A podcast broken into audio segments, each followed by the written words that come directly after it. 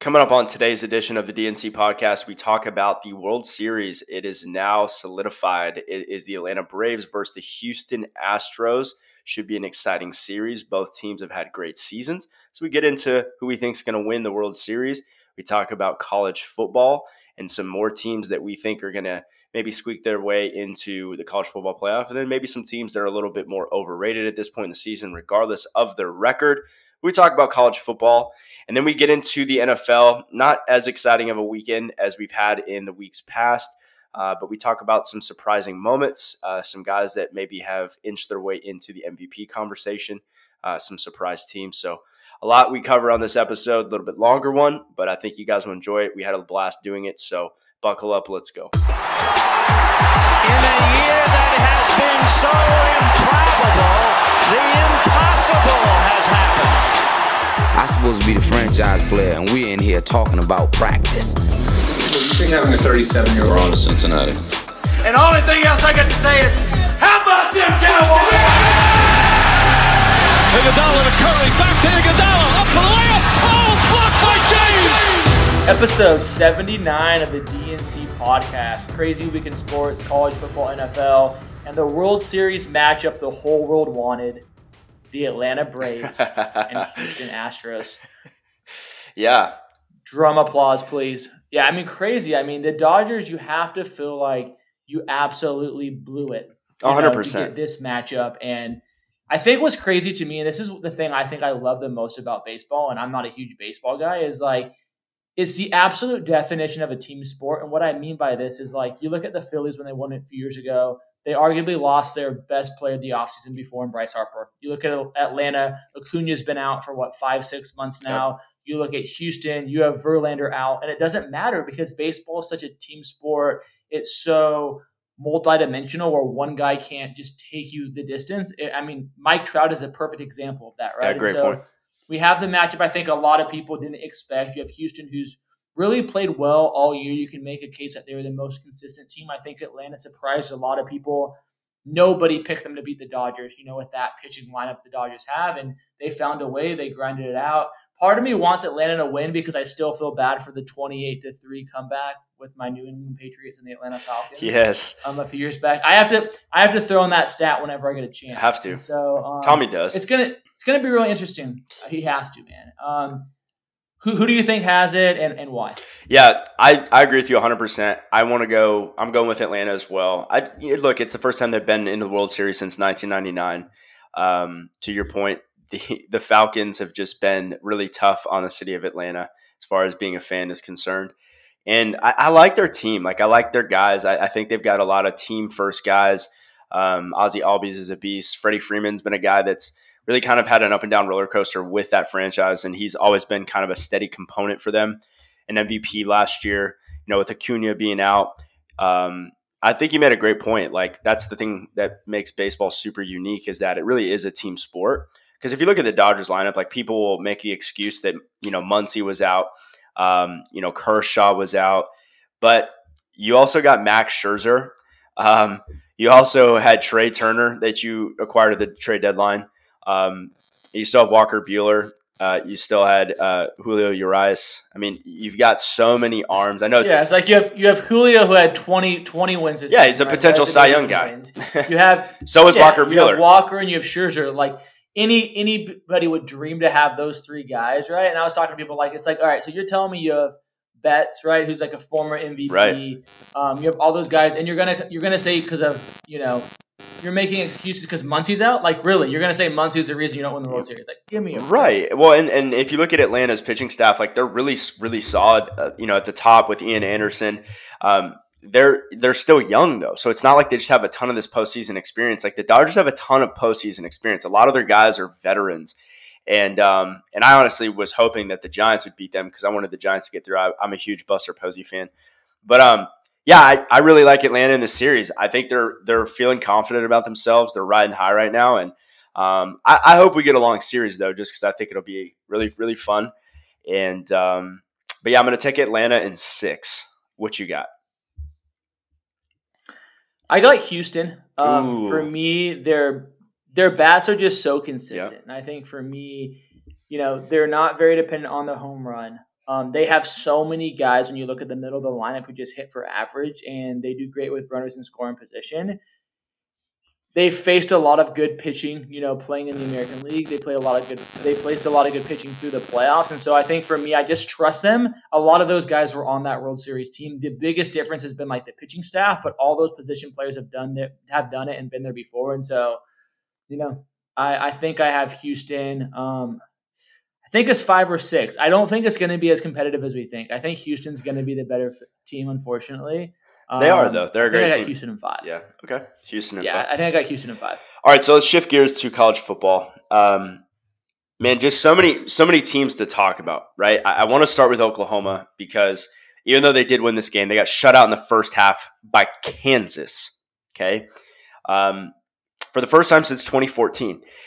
So And this was a basketball game, not a football. um, yeah, so Caleb Williams for me, you know, the last two weeks he comes in uh, to replace Spencer Rattler against Texas, has an incredible game, um, goes off last week. I think they play TCU, and then um, they play Kansas this week, and they get shut out.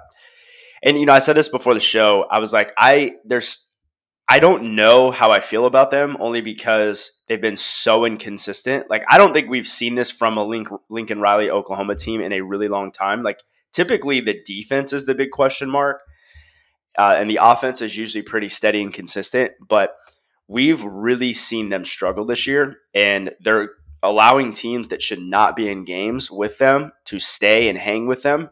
What are your thoughts on Oklahoma? Do you think that Spencer Rattler has a chance to get reinstated as the quarterback this year? Um, and if not, like, do you think Caleb's the guy that can lead them to the playoff? Yeah, I mean, I think Spencer's out. I mean, he took uh he recently took quarterback at Oklahoma off his Instagram. Like he went full on. I didn't like, know that. I'm done. It's And so I, feel-. I feel like he's kind of separate himself from the team. I think he's like shown like I think the question marks with leaderships that like everybody had concerns on probably like when he got recruited even are come kind of showing now that he lost a job to Caleb Williams. I think what's been impressive to me about Oklahoma is I think there's two ways you can look at it. There's one case, and I think when you look at like the SEC and, and the level of competition versus you know the big what the Big Twelve is the fact that like Oklahoma's winning these close games, but they're still winning it. I mean, you could make a case that like they've could have a very similar trajectory as Clemson, who's now four and three. They've just found a way to pull some of these games away, and so you have to give them the fact that they haven't lost eight zero. But the style and explosive offense that we're used to seeing with Lincoln Riley, it's definitely not there. Um, I think you know there's going to be some growing pains, right? You do a quarterback, you know switch sure. halfway through the season. And so, yeah, I mean, I think they're still in my mind in the, and I'm sure we agree on this. I think they're still in our mind probably like the best team to get in the playoffs when you look at like the teams ranked four through eight. When you look at like Michigan and Ohio State because they both have to play each other. But I don't feel like Oklahoma really is going to challenge either Georgia or Alabama because the one thing that's always kept Oklahoma in games, and you look at you know all of the bowl games they've played, and especially the past five years, is they've been able to put up 50 on you because you know they're going to give up 40 plus. right. So that's where you get concerns when you're playing in the SEC and you're playing these other high power offenses. Is like when you can't score 35 points, 28 points to win ball games, and you have to score 48. Are you going to be able to do that consistently? Um, and Caleb Williams, he's young. I mean, he's super talented, five star recruit. He looks like he has the potential, but you're going to have those growing pains. I love the uh, the strip he made to get the first down to kind of seal that game. It yeah, awareness level 10 the, uh, for sure. the Reggie Bush, the Reggie, yeah. It kind of reminded me of the Reggie Bush fumble, um, like lateral he did versus Texas way back Yeah. in the day in the Rose Bowl. It just actually went Right. the right way, but it was interesting. It was an interesting play to watch for like a freshman to be that aware of the situation. Um, it could have been disastrous, but it ended up kind of working out. But yeah, my thoughts on Oklahoma is like it's been impressive that they've found out a way to win these tight games because there is something also about like can you get the win? Can you win these gritty games?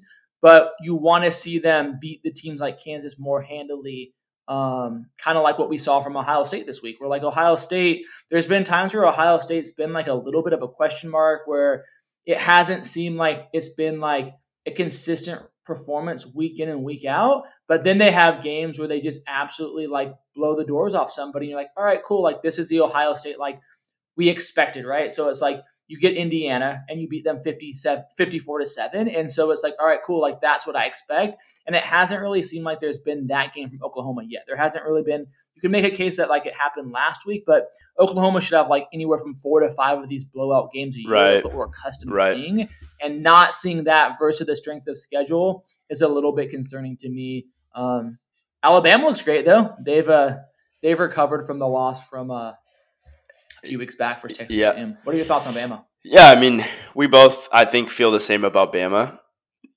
I it was weird that they lost to Texas A&M, but at the same time, you know, I, I watched the Tennessee game and Tennessee hung around for a while. I mean, this the score at the end there is obviously shows that it was a blowout, but it was really really close until like the beginning of the fourth. So, um, I think it just shows you though how how explosive Alabama's offense can be, which is which is really dangerous with Bryce Young. And by the way, one of my favorite things from the weekend is that he changed his face mask to a quarterback face mask. Um, you know how much that stuff bothers me, so I'm really excited about that. But um, yeah, I mean, I I- think they're obviously going to be in the playoff. I think they're they should be the favorite to to win it all this year. Um, but I want to talk about another team that you actually just kind of glazed over, which was Ohio State. You know, we talked about them kind of concerning us a little earlier in the season, and they've just like dominated the last like four to five weeks. And you know, CJ Stroud has like pushed himself into the Heisman conversation, which is really awesome. Um, and you know, you and I have had our our, our disputes between Michigan and Ohio State because they're going to come together and meet. And I hope I hope they I hope when they do meet up that they will both be undefeated because I think it's just one of the greatest rivalries, not just in college football but in all of sports. Um, what are your thoughts on Ohio State? Like, I personally trust Ohio State a lot more, even though they have one loss, than Oklahoma. Yeah, I mean, I I trust Ohio State more than Oklahoma. I think defensively, like they've shown, especially, I mean, the way they recruit on the defensive line for the past five to six years has been, you know, probably the best in college football. You can maybe make a case for Clemson in that one year span where I think they like sent four guys to the pros, but consistently, you look at Chase Young, Nick Bosa, Joey Bosa. I mean, it's like top five pick after top five pick after top five pick, and they have another guy this year as well. And so, like, Right. they're really stout on that side of the ball. And then I think for me, what's so impressive about them offensively is besides Alabama, I think they have the best balance as far as passing and running the ball. When you look at Michigan, what really concerns me about Michigan is they're so um, reliant on the run that if you get in a situation where you're down 14, like, can you come back from that, right? I think those are some of my concerns with Georgia because Right. at times, like, they've really struggled to push the ball downfield when they need to.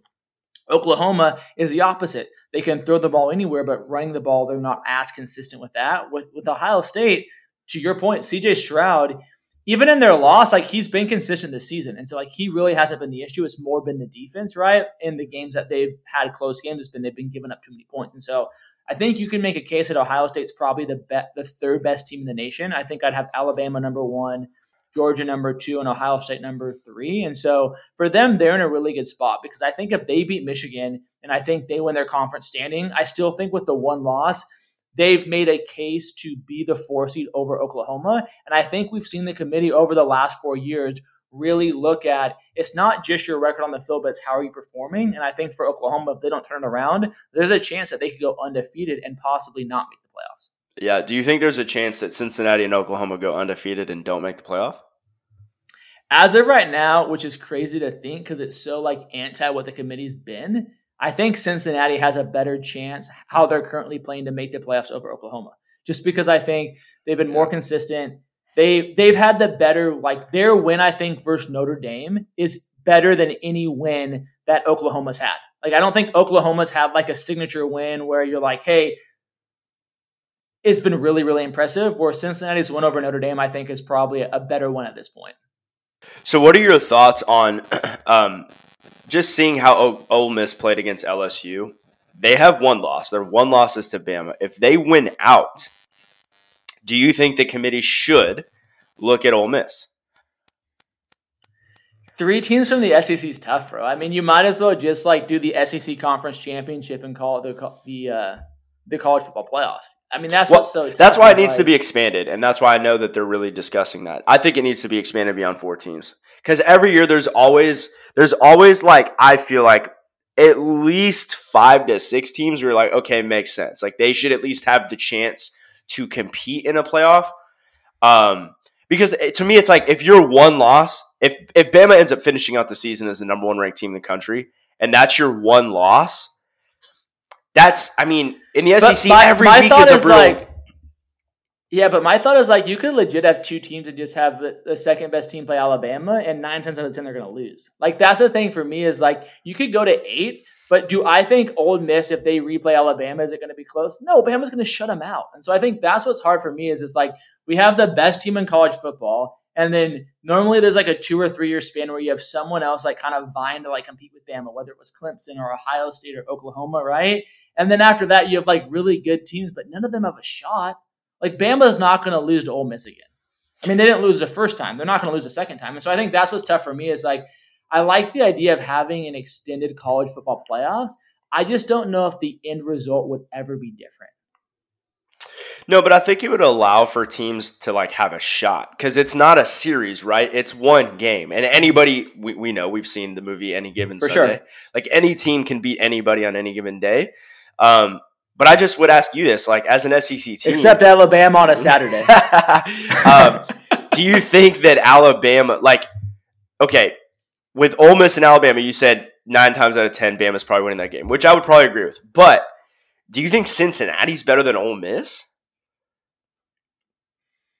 No, I, I think that's what's like so tough about like the schedule. See? like, So that's what I'm saying. It's like- it's like you know, I think I think it's weird. It's one of those off years that being a non-power five team and being undefeated, because normally in the past it was like if you're an SEC eh, SEC team and you lost one game, maybe even two, like you are probably ranked higher than a non-power five school because their schedule's so bad. Like, dude, Ole I think has what's helped Cincinnati though is like I think it's like last year as well. I don't. No, think it's just this year. I think with 100%. How well they played last year. Yeah, good point. And the amount of returning starters, like if Cincinnati would have been five and five last year, there's no way they'd be the number two ranked team in the nation. And I'm not even saying like that's like the right way to go about it, but I think how well they played last year.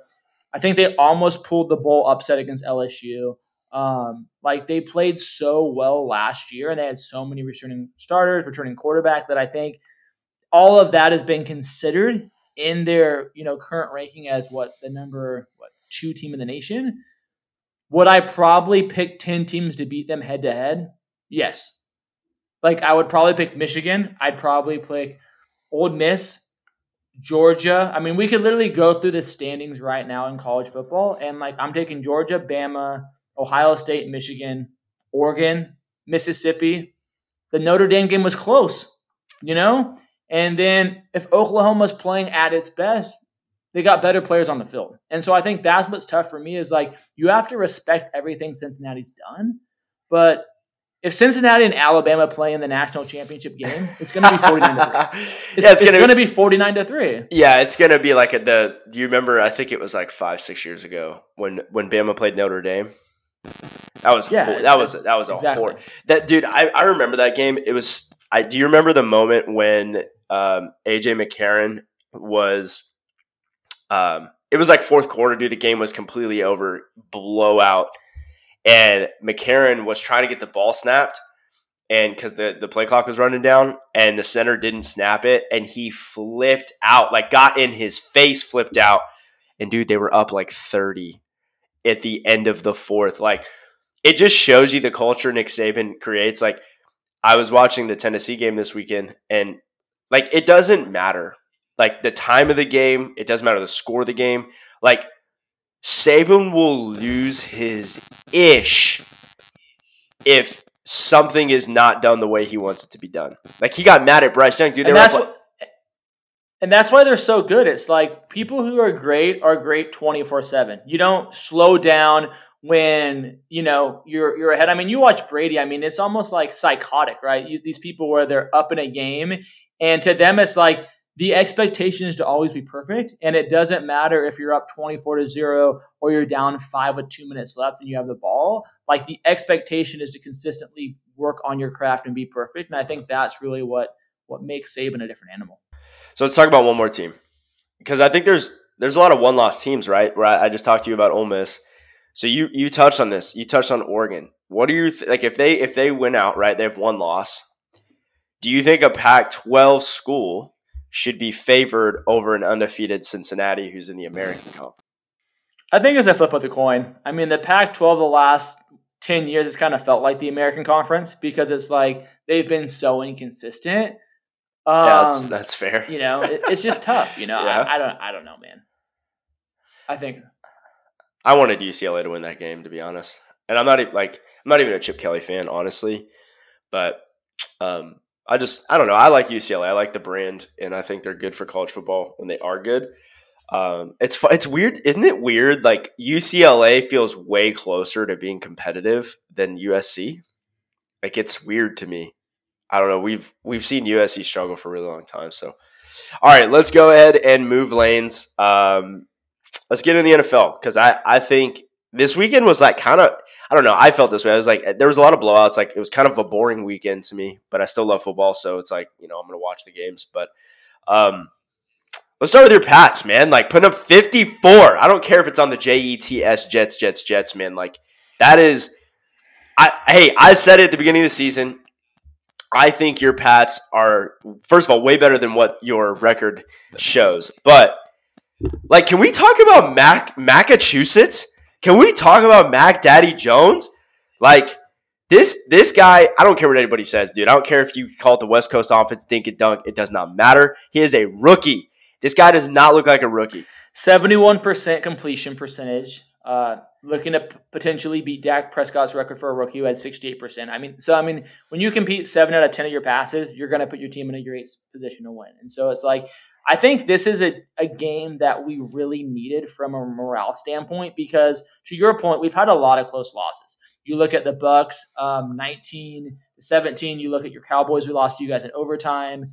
The only game that was really a That's two wins right Yeah. there, honestly. Um, like it should have been. yeah, I mean, you look you we look at the Dolphins. We lost week one, 17 to 16, but we had the ball with a minute left and we fumbled it. Right. The only quote unquote blowout loss was the Saints, but there was actually like a few big plays in that game that just didn't go our way. Where you look at the um the Winston touchdown on fourth and goal when he just like threw it up for a prayer and the guy came down with it Right. the pick six that got um, bobbled that Mac threw on the crossing routes. Like that was a much closer game. So we've been in a Yep, lot of these close yep, games. Yep. But at the end of the day, it's like you could be in, you know, you look at the Chargers last year. I think the Chargers were in the most um, one loss games. I mean, one 100%. possession ga- loss games last season, and they still didn't make the playoffs, right? So like you still have to win the games, and so it doesn't matter if they're close or they're far. If you lose the game, you lose the game. But I think from this, what I've liked from seeing this team is like they haven't given up, right? But look at last week's game, and we got the win versus the Texans, but like to beat this Houston Texans game twenty five to twenty two to me, I'm like, the Texans are a bad football team, right? And so what New England's done historically is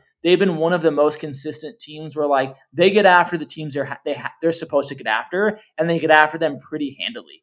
And to see that performance against the Jets on both sides of the football, offense, defense, everyone was making plays. We ran the ball, we passed the ball. It was super explosive. McDaniels is being so creative as a play caller. He's always been one of the most creative, but it's like we're doing two or three trick plays a game. It's great. Um, but to your point, it's the Jets. I think next week's matchup versus the Chargers is going to be, for me, it's going to be really um, a, a, a test game. Like it's really going to gauge where we're at, right? You look at how the Chargers have played, they've been up and down, but when they're at their ceiling and Herbert's playing as he's capable of playing, they're arguably, you know, a top five team in the NFL. And so it's a good win. We're still three and four, though. We got a ways to go. But, you know, with the Bills losing to the Titans last week on Monday Night Football and having to bye, we're basically two games out. We have a lot of winnable games in our next three out of our next four, I think, are winnable. When you look at the Chargers, that can go either way. You have the Panthers who have been struggling as of late, the Browns have been struggling, and then we have Atlanta. And so we do have a nice stretch um, in our next four. And so you know, hopefully we can uh, we can rattle some out. One thing I want to talk about real quick though is just like the NFL standings. Like, in what universe would you say through you know a quarter point of the season you have the Raiders and you have the Bengals? My Raiders, dude. I mean, when Oh, I called it. I called it, man. Your Raiders, though, Um, man. Your we Raiders. don't really got into Those the whole Raiders. Jon Gruden situation, which we won't because I don't think you guys want to listen to me and Dust go off on the lunacy of uh, just this world we live in. But um, man, I, I like I said, I just think Derek Carr is so underrated. I think he gets so disrespected. Um, you and I talked before the show, and we'll we'll get into the Joe Burrow thing, but it's like I think we just now live in this day and age where like we're so enamored by talent. And I think that's great. Like it's okay to love talent. I love watching talent. I don't care what it is that somebody's doing. Like I've been to Cirque du Soleil shows and like seeing people do crazy stuff with yo-yos, which I would naturally be like, I don't really care about yo-yos. But like if you do something crazy where I'm like, wow, that's like a lot of skill and talent and time that you invested to do that, then I'm I'm all in. And so when I look at Derek Carr, he's not the most physically gifted guy. Um, he's not going to jump off this TV screen for you like a Mahomes. He's not going to make the three quarters, you know, throw, no look pass. The 31 of 34 for 323 and two touchdowns. He did have a pick, but I mean, still, it's like three incompletions, one of them being a pick. Um, and just looking at how he's played this year, like I just I, I I don't know how you can't. I know you and I talked about this like five six pods ago when I asked you like name ten guys better, but um, it's not like it's not like Vegas is just stacked. Like he's he's really working with basically Darren Waller. Like Josh Jacobs is is a, is a solid back, but like I think people think he's better than he is, and he he got he gets hurt all the time. He got hurt this this weekend. Henry Ruggs is finally like okay, maybe this guy could be like a Tyreek Hill type of guy. But it's just I, I, I don't it's not like he's just surrounded with all this talent. And um, yeah, I, I really like Vegas, man. I really do. And um, and let's talk about the Bengals. Uh, unless you have something to say about DC and the and the Raiders, because I know how much you don't like them. I've just been impressed. I mean, especially with Waller missing the game last night, he's been their security blanket all year, right? So like that's who Derek Carr looks for on first, second, third down. He leads the NFL in targets. You look at Josh Jacobs, yeah, he's a good talent, but he's missed almost half of the games he's played in since he's been drafted, right? And so you look at the consistency there, it hasn't been there. And to your point, like Henry Ruggs, we like the potential, but he's not contributing to more than maybe one or two explosive plays a game, if that. And so What's been so impressive about Derek Carr, I think, to this part of the season is just the distribution of the football. I mean, he hit 10 different players yesterday. I mean, you don't see that happen in the NFL. I mean, you could make a case that Tommy did that in New England, but that was because they just had no weapons, that he had to move the ball around. It wasn't by choice. But it's like you hit literally 10 different guys. You had eight different guys have over three grabs. I mean, that's absolute mastery of the quarterback position. And so, you know, am I the biggest Derek Carr guy? No. But is he playing at one You're about to be. level this year? He's playing well. I'm gonna get you a Derek Carr And jersey. Actually, The reality is, the reality is, Derek Carr is the reason the Raiders are five and two. I mean, he's the reason. The defense has, you know, made plays at times. I think Crosby um, has been really impressive this season, right? And but besides that, like it's not like you look at their roster on either side and you think like, oh, this guy's an absolute like game record. Like Maxx Crosby's having a great season, but before this season, not many people knew who Maxx Crosby was. They definitely didn't know he spelled his name with two X's. I mean, you know you're a badass with two X's, M-A-X-X, Yeah, right? yeah, Nobody would have known that, right? You could, if besides a Vegas fan, like you're not naming five guys on that Raiders roster. You're mm. not. And so it's like they're doing it with a lot of people that you don't know about. And that's what I think's been so impressive about Derek Carr. And what I always value most in a quarterback is no disrespect to Patrick Home, Patrick Mahomes, but when you have Tyreek Hill, right, and you have Travis Kelce, you're gonna put up video game numbers. How I look at a quarterback is how do you elevate the talent around you, right? And I think Derek Carr this season has probably elevated talent around him more than anybody else because you look at every other quarterback who's putting up these gaudy numbers and you look at the talent level they have versus the Raiders, and it's night and day. You look at Tampa, three number one wide receivers. You look at the Rams, you have Cooper Kupp, you have Robert Woods, you have Sean McVay, who counts as something because he's so good at calling plays, right? You look Right. at the Chiefs situation, you look at the Chargers situation, you look at the Bengals situation. I mean, the Bengals have three solid wideouts. They have a tight end who's emerging, they have a good running back. And really, Derek Carr you can make a, a, very strong case. It's probably not even an argument at this point that he has the least talent around him from a weapon standpoint. They don't have a great offensive line. They have a solid offensive line, but he's been really he's been really consistent. Completion percentage has been through the roof, and you know, and then you also look at like the Gruden situation and whether you thought Gruden was the best play caller or not, right? And I've not loved his play calls early in the season. You're Yeah. still losing a head coach midway through the season, and that's a lot in the locker room. And for Derek Carr to be able to get the guys to stay motivated, to stay focused Yeah, great in that division they're in, you have to give them leadership kudos for that, and and they've been really impressive. Man. So let's talk about the Bengals. Joey B, Stogie Joey. I don't know if you guys watched post the national championship. Uh, Joe Burrow was famously smoking a cigar by himself with a famous hat. I won't. I, can't, I you know I don't really want to go into details on what the hat said, but if you want to go look it up uh, from 2019, just go look at uh, what did Joe Burrow's hat say um, after the 2019 national championship. Anyway, man, I texted you yesterday during this game. The Bengals throttled Baltimore 41 17. And I'd said, I think Joe Burrow just put himself in the MVP conversation because you and I last year, I'm trying to give us a little bit of credit for kind of predicting this on a level. But we were like, hey, like he could be a sneaky good team, and Joe Burrow ended up getting hurt, and they lost like a few games at the beginning of the season, like super close. And like literally in year two, coming off an ACL, like not only are they like they should be six and one because they should have beat Green Bay if their kicker could have made a field goal, but they're five and two, and Joe Burrow is to me playing like a top five guy, and um, I just don't.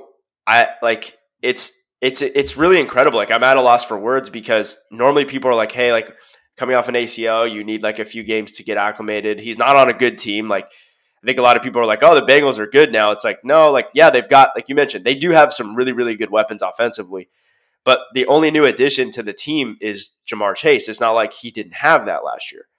Uh, I think just just the growth of Joe Burrow, man. What are your thoughts on Joe Burrow, the Bengals, and just like what you think they're going to be going forward in the season?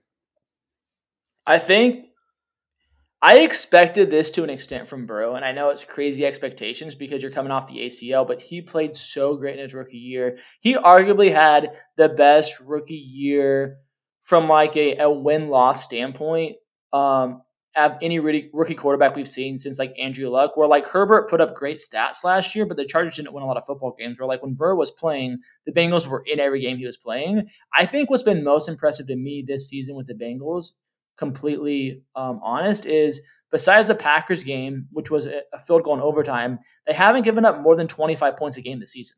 And you're talking about a defense last year that was historically bad. Right. And right. they're not great this year, but they're keeping them in football games, right? And I think as a quarterback, the two things you want is you want an offensive line that keeps you healthy, right? And he's still taking a few shots where I'm like, dude, they gotta protect this guy because he's the thing you love about him is that he's, he's taking some shots. he delivers year. a ball but he's taken some shots. And I think that's what concerns me just because, like, we saw what happened to Andrew Luck and we saw, like, how week after week, I remember Aaron Rodgers after the yep, yep. Packers game pulled him over and he's like, You're too good to take that shot. Like, you got to slide. And I think that's yep. what's hard is like, when you're 23, 24, 25, you're thinking like, oh, I'm good, man. It's like, yeah, but when you're 29, that is just going to hurt. Like it's going to sure. roll over For the sure. next morning and be like, I got a dead arm, right? And so, bro, I'm feeling it yeah, already, I dude. The, I don't know about you. Yeah. I did. I, it's right, real. Yeah.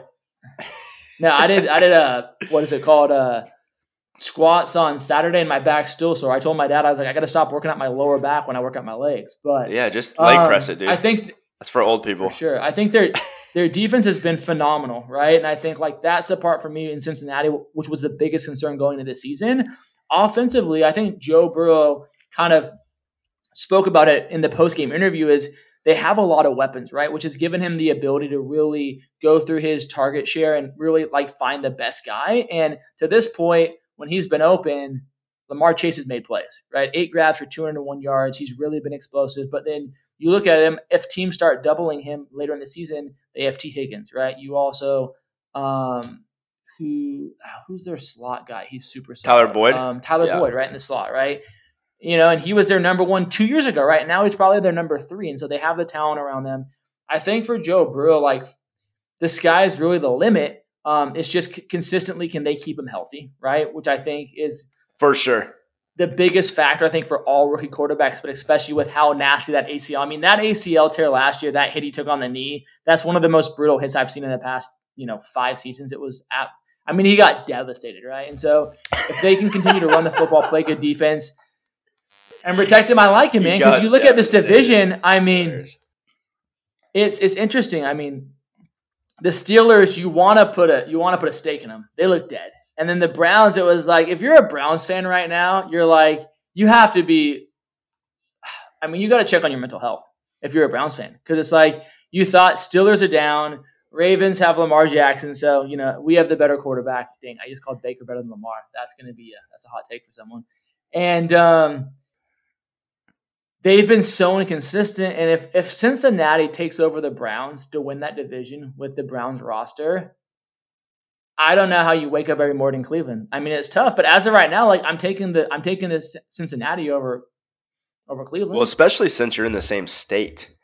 Like it's rare. Like you're in the same division, but you're in the same state. Like I know you obviously in um, you know with the Chargers and the and the Niners. Like they're both one's in the AFC, one's in the NFC, and then you have um, obviously the the um, the Rams and the Niners are in the same state. But it's like it's pretty rare. Like you don't have that obviously too too frequently um, in the NFL. So like the fact that you have Cincinnati, Ohio, and you have Cleveland, Ohio, and it's not even a debate that Cleveland has a far better roster than Cincy. And if Cincy wins this division, like I don't know how you don't give the. It's hard because like Tommy's going off. Okay, um, I know a lot of people like what Rodgers is doing. Oh, if if Cincinnati, if Cincinnati wins 13 games, 12 games and wins that division, Burrow has to be the MVP. He has. Well, it's to. it's but I it's not a it's not a most valuable player award. You and I have talked about this. Like it's a stats deal, bro. But here's the thing: the Bucs are six and one. Yeah. Their best start in franchise. But he's but he's he's a new he's a new face though. You know, I think sometimes it's like it's it's, it's stat slash story. And he's a new guy, right? And if Patrick Mahomes ends up struggling, they're going to have to find. Okay, I was just gonna. do Okay, that, you know? you kind of already touched on it, but I was you kind of sparked a question to me. Do you think there's any chance that like Joe Burrow, or like really anybody, but like I think since we're on the conversation topic of conversation, you think Joe Burrow has a chance to surpass Mahomes as like the face of the league, All right, so here's my uh, here's my or is it just is that hot take like too early? So here's my hot take for episode 79, right? So I've been, you know, I've been on the Joe Burrow train the past few weeks, right? I've, you know, not comped him to Brady, but said like when I see Burrow, I see Brady because I when I look at like how he plays a quarterback position, it's not based upon pure talent. It's based upon like putting your team in a position to win games. The more I watch Patrick Mahomes, right, and we're in what year three or four now, I see way less Tom Brady and I see more Brett Favre. And what I mean by that is it it's not taking anything away from the talent of Patrick Mahomes because in his total career, there were multiple times where Brett Favre was in the conversation as the best quarterback in the NFL or the most talented. Probably a better way to phrase it is Yeah, the most he's three time MVP. Yeah. It's yeah. the most talented quarterback in the NFL. But what was the biggest mistake with Patrick uh, with Brett Favre? It was the turnovers. It was the decision making. It was the backyard football. And the more I watch the Chiefs play, the more I see that where like there's very few times where I watch a Kansas City drive and every play in that drive, I think that's what Andy Reid wanted to happen. Half of the plays in the drive is Patrick Mahomes scrambling out and ad libbing some type of play. And sometimes it works out because they have so much talent on the field, but sometimes it's absolutely disastrous. He's fumbling the ball now more than ever. He has 16 interceptions in 16 games. And what was so good about him early on was his touchdown to interception ratio. And he's just he just doesn't value each possession like you need to as an NFL starting quarterback. Like he he thinks that they can just come behind in every game and he's not playing he's not playing quarterback as good now as he was 2 years ago. He's going out there and he's playing so flashy and it's just like, "Hey, I'm just going to go out there and swing swing the rock around." And that's what happened to Brett Favre late. Like there's a part in Brett Favre's career where you looked at his career trajectory, right? So like if you look at his numbers, you know, early on in his career, right? You look at his fifth, sixth season, uh, you know, 95 through 97, he was arguably the best quarterback in the league. He was throwing for 4,000 yards back when quarterbacks were throwing for 3,500. He was throwing for 38 touchdowns, 39 touchdowns, 35 touchdowns, back when quarterbacks weren't really doing that. But then you look after 97 and it's 23 interceptions, 23 interceptions, 16 interceptions, 15 interceptions. And that was always the issue with Brett Favre was he would just make these throws where you're like, why are you making that decision? Like, most of the plays I remember from Brett Favre are why did you make that throw? And he had a lot of amazing throws, but the plays I remember from Brett Favre are why did you do that? And now when you watch Patrick Mahomes and you look at the interception against the Chargers a few weeks ago, like that's the one that sticks out to you. Why did you throw that into double coverage when you could have thrown it out of bounds and lived for third down? Like why are you making those decisions when you are arguably the most talented quarterback in the NFL? And for me, it's his head's not in the right space. And if he continues to go down this path, he's not catching Brady, he's not catching Rodgers, he's not catching Manning. He's going to be one of those guys where he was the most talented guy when he played, but he never completely got what it meant to be a quarterback. Yeah, and I think people are seeing like what we've been saying for the last year and a half, which is it's not that we don't think Patrick Mahomes is talented. Like you would be completely naive to think that.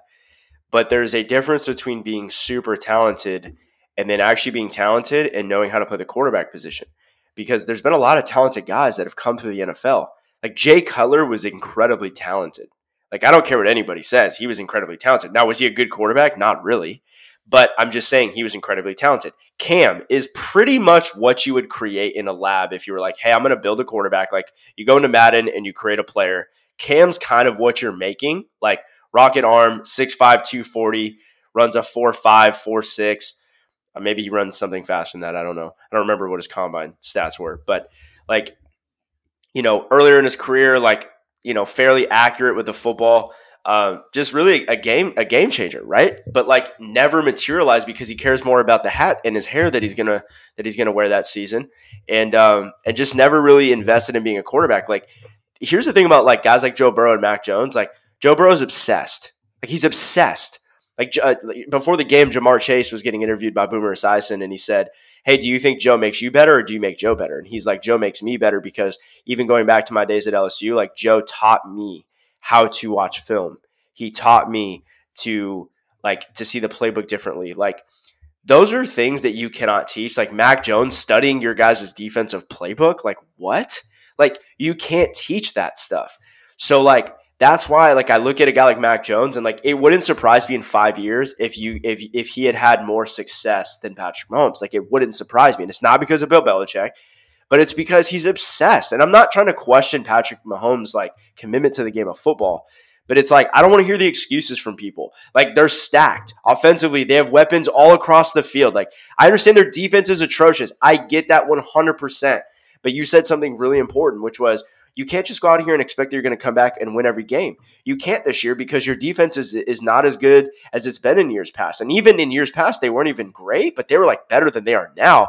But it's like you can't win games playing this way, like consistently. Like it's the same knock I have on on Lamar Jackson. Like you're not going to win consistently in this league playing that type of football. Like you see Joe Burrow versus Lamar Jackson yesterday, and you're like, that's how that's a guy playing quarterback, and that's like a really really talented athlete on the football field, just like throwing the ball around and running around. Like it's there's two different types of of players there, and so when I look at Mahomes, it's like they're three and four. Like there's no excuse. Like you cannot just blame the defense. You cannot just blame the offensive line. Like 20 of 35 for 206 and a pick. Like Derrick Henry had more passing touchdowns than him yesterday. You know, so it's like I just I don't understand why people can't just admit like look, and I know people will be like, "Oh, well, you're being a prisoner of the moment." Like it's one season, it's a stretch of games. It's like, no, he's been this way from the get. It's just he's gotten away with it because the defense has been better. Like, think about the, the Texans game in the divisional round two, three years ago against the Deshaun. They were down what, 24 to 3? Like, they were able to come back, right? But it's it's it's not like a new thing. And I think you and I touched on something too that I think super important. It's like, man, if he's struggling now with Andy Reid, like what's it going to look like in five to seven years? Like, because I don't know if Andy's going to be there in five to seven years. So, like, and you're not going to have Travis Kelce, you're not going to have Tyreek Hill, you're not going to have Mecole Hardman, you're not going to have all these guys that you have right now. Um, so, you know, look, man, I, I know that people probably think we're being super harsh, we're overreacting, but it's like, no, like we've been calling this for almost two years now, and it's coming to pass. Um, I want to talk like about if i I'm like being like a hundred percent honest, I'm more concerned. Like if I'm a Chiefs fan or if I'm a Mahomes fan, like being completely honest, I'm more concerned that he's like regressing to the mean than he's ever going to get back to his trajectory like the media put on him two years ago.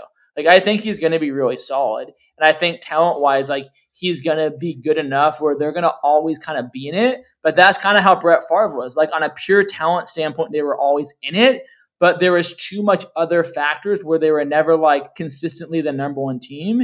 And unless he starts turning it around, which he, it's all on him. I think that's the thing about Mahomes is like it's all on him in the decision making. Like your defense isn't the reason you gave up three points yesterday. You gave up three points. Like you got to be better than that, and you have to put your team in a position to win. And I, I would really be concerned if I'm a Chiefs fan. Not that this is just a, a random year, but we're seeing signs of Patrick Mahomes that like you don't want to see, and it's not like random occurrences. We're seeing trends now. Like It's the same way he played in the Super Bowl that he lost, and he's he's leaving the pocket too much and not going through his progressions enough consistently that I would really be concerned. And if I'm Andy Reid and that coaching staff, I have to sit him down and be like, hey man, like you, sometimes like being less talented actually like benefits you. Like Brady was talking about a running out a few weeks ago. He's like, I'm actually best in the pocket. Like when I start moving my legs, I'm gonna get in trouble. And I think sometimes we see this with young quarterbacks where when they are gifted athletically, it actually at times like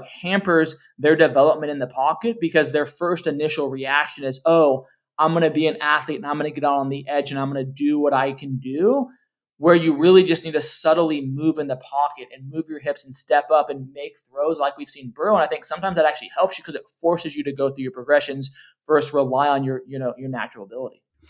Yeah, and I'll just say this, this these last two things because I don't want to hang out here too much longer. Um, but number one, the reason why I think the Brett comp is so great is because Brett's an all timer. Like it's not that it's not that Patrick Mahomes can't be an all timer. Like Brett was a three time MVP, won a Super Bowl, like had a great career. Mahomes can still have a great career. Again, we're not saying he can't have a great career, but like there's a difference between like look at A Rod, right? Like even that could be a similar comp because it's like super talented. For 10 years, everybody's like, this guy's the most talented guy in the NFL. One Super Bowl. Like, could be the same for Mahomes. Like, super talented. One Super Bowl right? And honestly, should have lost that Super Bowl, but whatever, he got it. So, um, but it, it's it's just interesting to me because you know I, I don't I don't think that it's too far off to say those types of things because you know I we said this last year. It's like he's gonna find out like how hard it is to do what Tommy's done. Like to win in the NFL consistently over a decade, like is really really difficult. Um, you know, and then the the other thought I have too is that with with with Mahomes is that like are you are you to be the type of guy that like rises from the ashes from this because this is going to really tell you who he is because it's easy when like you're winning 12 13 games a year like everybody picks you as the favorite. They think you're the best. They think you individually are the best. Um, and and now you're not. Like how are you going to respond? And that that's going to be super key for me. I want to talk about two two teams to close it out. Um, cardinals and Bucs man. I dude like we talk about this every week with the cardinals. They're 7 and i know they beat the texans whatever. But still they're 7 and 0 right? Like truthfully, like what are your thoughts on Arizona, man? They're really good. They're a really good football team. Um, it's hard at this point to knock Arizona. I think that the, the joke I made last week was if Arizona was the Pittsburgh Steelers, everyone would be calling them the Super Bowl favorites. And I think the only thing that's really holding people back at this point is they haven't been there before, right? You look at a lot of guys and it's kind of their first time being this successful, right? You look at Kyler Murray, right? He's a young quarterback, but every week he's making not enough plays to win football games, but he's making next level plays. I mean, we've talked about it multiple times where he makes Russell Wilson type plays.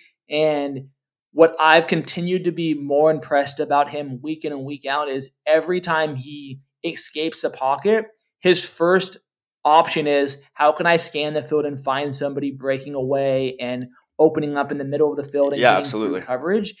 And that's what you want in your quarterback. And they've been better running the ball. I mean, you look at last, you know, you look at yesterday's game. Chase Edmonds gave them 81 rushing yards. James Conner gave them 64 rushing yards. So when you think of Arizona, right, you think, oh, they're an air raid offense. Well, yes, but they all are. They're also running the ball really consistently. You know, Zach Great Ertz point. was a weird guy that everybody Got his thought, first like, TD, man. Fell off the yeah, everyone thought he fell off the earth, but three years ago when you were talking about the, the best tight ends in the game, you were talking about Gray Kittle, Zach Ertz, Gronkowski, and you know those were like the guys you were talking about, right? And so I think Ertz is to get him for what they got him for.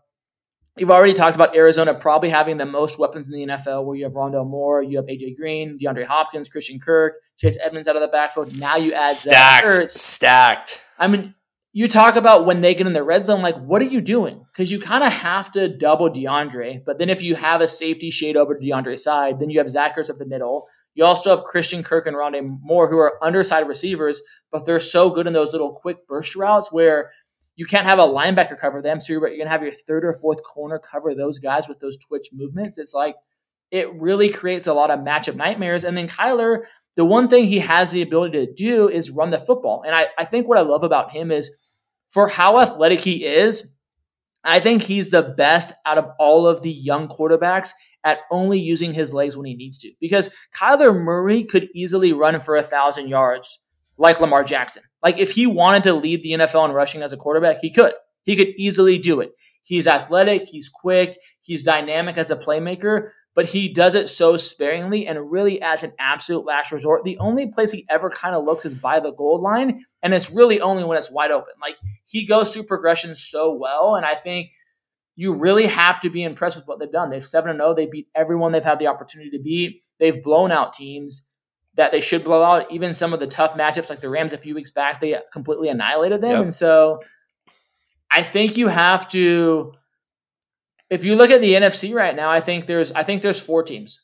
I think there's the Cowboys, right? I think there's the Bucs. I think there's the Rams and the Cardinals. I think those are the four teams right now. If I had to give the edge to two, I'd probably do the Cardinals and the Bucs. You know, it's just it's hard to go against Brady. I think what's been so impressive about the Bucs is you would expect them to kind of play down this season because you already won the Super Bowl. Like, how are you going to stay motivated? Yeah, Super Bowl hangover after the yeah. year you had last year. And the only game they lost was the Rams, and it was a close game. And they played really, really poor. And so Tampa, their defense, when they've wanted to show up, has been absolutely lights out. It's funny how, you know, Matt Nagy was the worst coach in the NFL a few weeks ago, and Chicago struggles, you know, yesterday. They scored three points. Justin Fields is the first quarterback in the past five years to have five turnovers. Tampa has the best running defense in the NFL, and Khalil Herbert rushes for 100 yards, right? And so it's just there's so much bias but it's Nagy's in the NFL fault. as far as like we want we want these headlines are everybody wants Justin Fields to be the next guy. And to me, I'm just trying to figure out who's going to be a bust first. Is it going to be Trey Lance or Justin Fields? Because one of them isn't going to work out. You know, when there's five quarterbacks in the NFL in the first round, maybe two or three of them are going to work out. Maybe. Zach Wilson got the knee. Yeah, Zach Wilson had the knee injury, lot, you know, on Sunday. He's in a horrible situation. You look at Justin Fields, I mean, he's struggling. All of the concerns you had about him, the reasons the Broncos passed on him, we're seeing that right now. And so if you're a Bears fan, the emotional roller coaster you've been on from April to now, it's not fun. But um, yeah, man. I mean, to, to, answer your, your question in a very a long window, I, I think I think Arizona. no, man. Please take the time. You know, that's what we're that's what I'm here for. I just want to listen. I'm. I got a I got a question for you. Um, where are Jimmy G and and and Tua next year? Because I don't think either of them are in Miami or or uh, San Francisco. Yeah, for sure. So I did hear last night, just watching Sunday Night Football, but apparently. Um, the Texans are looking to move Deshaun before the November 2nd trade deadline. So I think it's going to happen. Supposedly, uh, Carolina, Philly, and obviously the, the Dolphins are in the mix. I think the Dolphins have to be in the lead there. And I think, to be honest, like if we're just strictly talking football and we're strictly talking he's going to be available, like you have to make that move if you're Miami. And I remember texting you about that, and you're like, dang, man, like the NFC East just literally at that point would go from like for the last 20 years, one of the worst divisions, to now having Mac and Deshaun and Josh Allen. Yeah, that's a pretty good division. And um, so I think if I'm Miami, like you throw all your chips in, like you got to make that move. I think Carolina does too. Uh, you and I both were not high on Sam Darnold, but we did give him some credit at the beginning of the year that he was playing well, but he's reverted back to who Sam Darnold's always been. And so I think if you're Carolina, you have to be in the mix there. I think those are the two teams that I think desperately need to be in the mix for that. Now, of course, Philly does too. Like if Philly, but I've just read a ton of reports that Philly's not going to make the move, which is really surprising to me because like Deshaun Watson, Jalen Hurts, like not really in the same stratosphere. So, um, yeah, I mean, I he's definitely going to be moved, right? Like we, it's obvious that he's never playing another game for the Texans. Uh, but secondly, as far as Jimmy G is concerned, you know, I, I'm a huge Jimmy G fan. Again, a lot of people don't like him. That's fine. Whatever. He wins football games. Last night was, you know, it was raining. It was a tough game. Um, the record's not showing, you know, that that he's a very good quarterback. But you know, they don't they don't like George Kittle's been out. Like it seems like he's always hurt now. And um, you know, Deebo Samuel is a beast. But outside of Deebo, they have nobody else. Like they drafted Brandon Aiyuk in the first round last year, and he's I think he's caught like six eight, or like nine balls this year. Even Shanahan's told him he needs to step up. Um, he doesn't really have a running game. Like he, it's not like he just has talent around him. Like their defense has a lot more guys uh, on paper, but uh, I to me like if I'm like Philly or if Carolina doesn't get Deshaun, like some of these teams, like Carolina's a solid roster. If they can get a guy like Jimmy G over Sam Darnold, like I'm pulling the trigger 100%. Detroit's another team, depending on like, you know, because I don't think this is a strong quarterback draft. So, like, to me, would I rather take a guy like Jimmy G, who is still relatively young? I think he's like 30, which now Brady's proving that like 30 is like the new 20, right? So, like, 30 still means like he could probably play another eight years. Um, so like to me, Jimmy G is like as long as he stays healthy, like there's several teams that should 100% be in the mix. Um, what are your thoughts on both those guys? Yeah, I think from the uh, the Jimmy G standpoint, I think there's two teams that kind of speak to me. I think you look at the Houston Texans because from all the reports, they're not really high on Tua, right? So if they end up making the trade with Deshaun, Tua is probably going to go there, and I think if they make that move, they may be taking Jimmy G and have them do a quarterback battle, and then you know move the guy who doesn't win that. But I don't think the Texans are 100% sold on Tua. Another team I think will probably look at Jimmy G if they part ways is Washington. I think Washington coming into this season was a team that a lot of people were really high on. Um, their defense has really struggled, which was it's just weird because they were so explosive last year. But you look at them; they have a good running game and Antonio Gibson. They have I'm so glad I was weapons wrong. on the outside. I'm so glad right? I was wrong about them. Right. That's the, those are the times when you love being wrong, right? When you're a Cowboys fan, you pick Washington to win the division. You're you're cool missing on that one. So I think Washington's a team that you have to look and consider um, for Jimmy G, just because they're a game managing quarterback away from being a, a playoff team. And I think that's what you look at. I think Jimmy G is a above average game manager, and you get him on a complete team. He'd have more weapons in Washington. Um, you're playing in a worse division, right? Because you have the Eagles and you have the Giants, right? And so, I mean, talking about the Giants, did you see Danny Dimes grab this weekend? Bro, I, I just want to say this real quick. I don't because I don't want to I don't want to uh, reroute your your take here, but Danny Dimes has low key played really good this year. No, I Oh, know, for but sure. like if you people are like they they're t- saying that you know they need to move on from Danny Dimes. He is the only positive thing on this team. Like this guy's nobody, everybody's hurt, and this guy still shows up and delivers every freaking Sunday for a horrible team. Just that was my two cents on Danny Dimes. Well, no, hundred That was my percent. It's like two dimes on Danny Dimes. it's like you look at the season and um, they signed the wideout. Gosh, what's his name? They signed the wideout. Oh, Kenny Golladay. Kenny Golladay, right? Who who's done nothing, right? So it's like you sign him, gave that guy eighteen million dollars a year to do absolutely nothing. I think he has like less than ten grabs, right? Hamstring injury after hamstring injury after hamstring injury. Uh, Saquon Barkley, right? Like literally can't stay on the field. He can't. Like for being a physical specimen, he's made out of glass, like absolute glass. Like he can't stay on the field. And so you're Danny Dimes, and like you have nothing. You have Sterling Shepard. Like that's all you have. And so he's been really impressive. He's been consistent. Um, but you know, it is what it is. So we got the Monday night game. We got the Saints and the Seahawks. It's a bummer. No Russell Wilson, Jameis Winston. These are one of those Monday night games where it's like I watch it because I love football, but I don't have like that high expectations. What do you think happens? Do you think Geno Smith can keep Seattle in the playoff mix? I mean, they're they got a mountain to climb. You look at what the Rams and the Cardinals are doing, right? They're making it pretty tough. Um, you look at the other divisions and how they're kind of shaping out. Seattle needs to win this game tonight to stay in the mix. The Saints, for them, they've probably been one of the most inconsistent teams in the NFL where there are certain games where you watch them and you go, hey, this is a, a good playoff caliber team. And then there's other games where you watch them where they get absolutely blown out and you're like, how did you lose this football game? And so both teams have been really inconsistent. Seattle's on pace to be the worst defense historically in, in the NFL. What do you think happens tonight? Well, look, you hit the nail on the head. Seattle's got to win this game. Like if they and and it's still a huge mountain to climb. Per your point, um, with Russ being out as long as he's going to be out, it's you know it's on Geno's shoulders to try to carry the load, which is really crazy because Geno's like a career backup, right? And with a historically bad defense, your ball, your boy Jamal Adams, you know, having footballs thrown uh, directly to him and hitting him in the face mask. Um, you know, Best in the NFL, baby. best in the nation. So, yeah, I, I it's it's obviously a must win for Seattle, and then I don't know what New Orleans is, man. It's so weird. Like they blow out the Packers, give them their only loss. They come back the next week, get blown out. Jameis Winston's like throwing for 150 yards a game, but like also throws five touchdowns. It's weird. Like doesn't throw for a lot of yards, but throws for a lot of touchdowns. And um, it kind of just shows you, to me, in my opinion, that Sean Payton doesn't trust him. Like because he's giving him such a short leash. Like the fact that he's only throwing for what he's throwing for. I don't know if you could pull up the stat for me, like what his average uh, passing yards are per game, but I know it's for sure under 200 yards. But I, you know, defensively they're really good, and so I just don't know what to make of them. Like I think they they have to be favored in this game, is like simply because Seattle's defense is atrocious, and you don't have Russell Wilson to bail you out.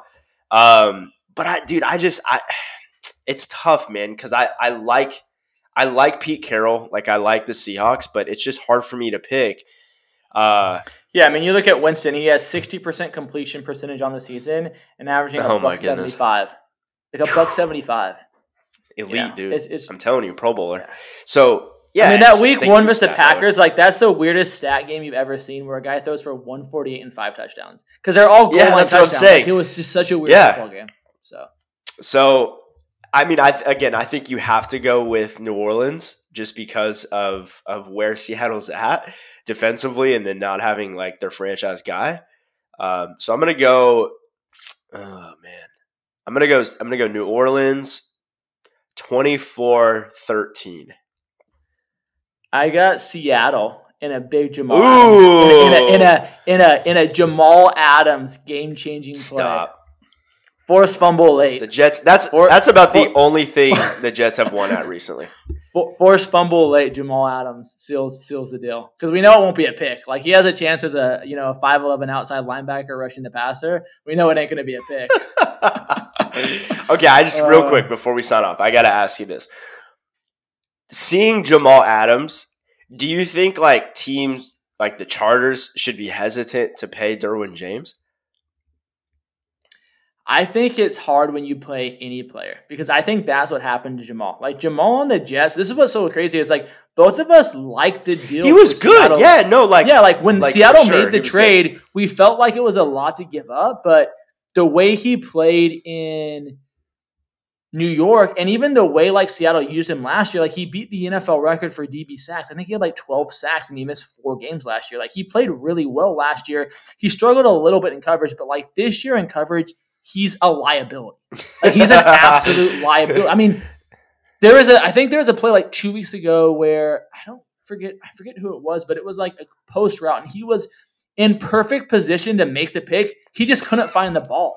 Like you're an NFL player and you just can't guy, locate man. the like he just couldn't locate the Uh. football. And I think like he's really they say like once you get paid you get fat and happy and that's kind of what it looks like. I mean, he's not the same player he was 2 years ago.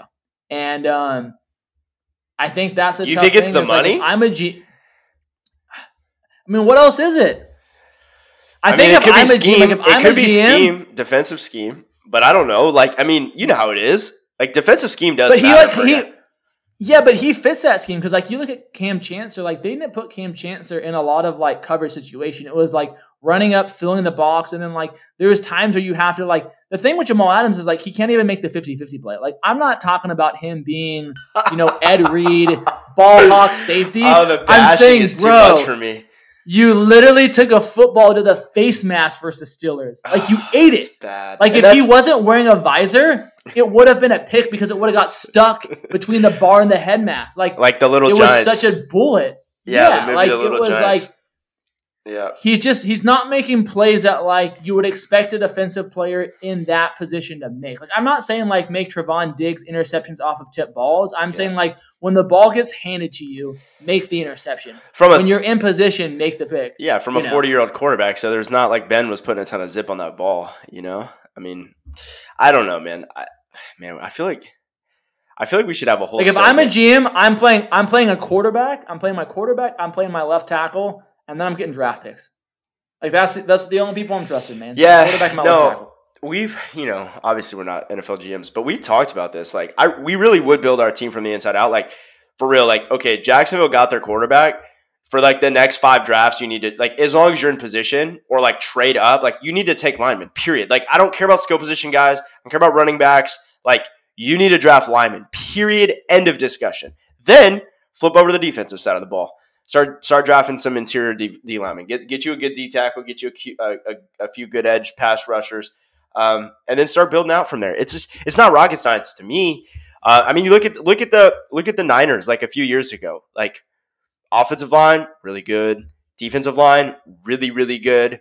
You know, and then you plug in guys like even though I like Jimmy G, it's like I know he's not an elite guy, so it's like you can make up for a lot of flaws on your team if you have those two aspects of your team built right. You know, like like look at look at Seattle. Like they are like offensively, like you have a you have a franchise quarterback, but like you can't protect him.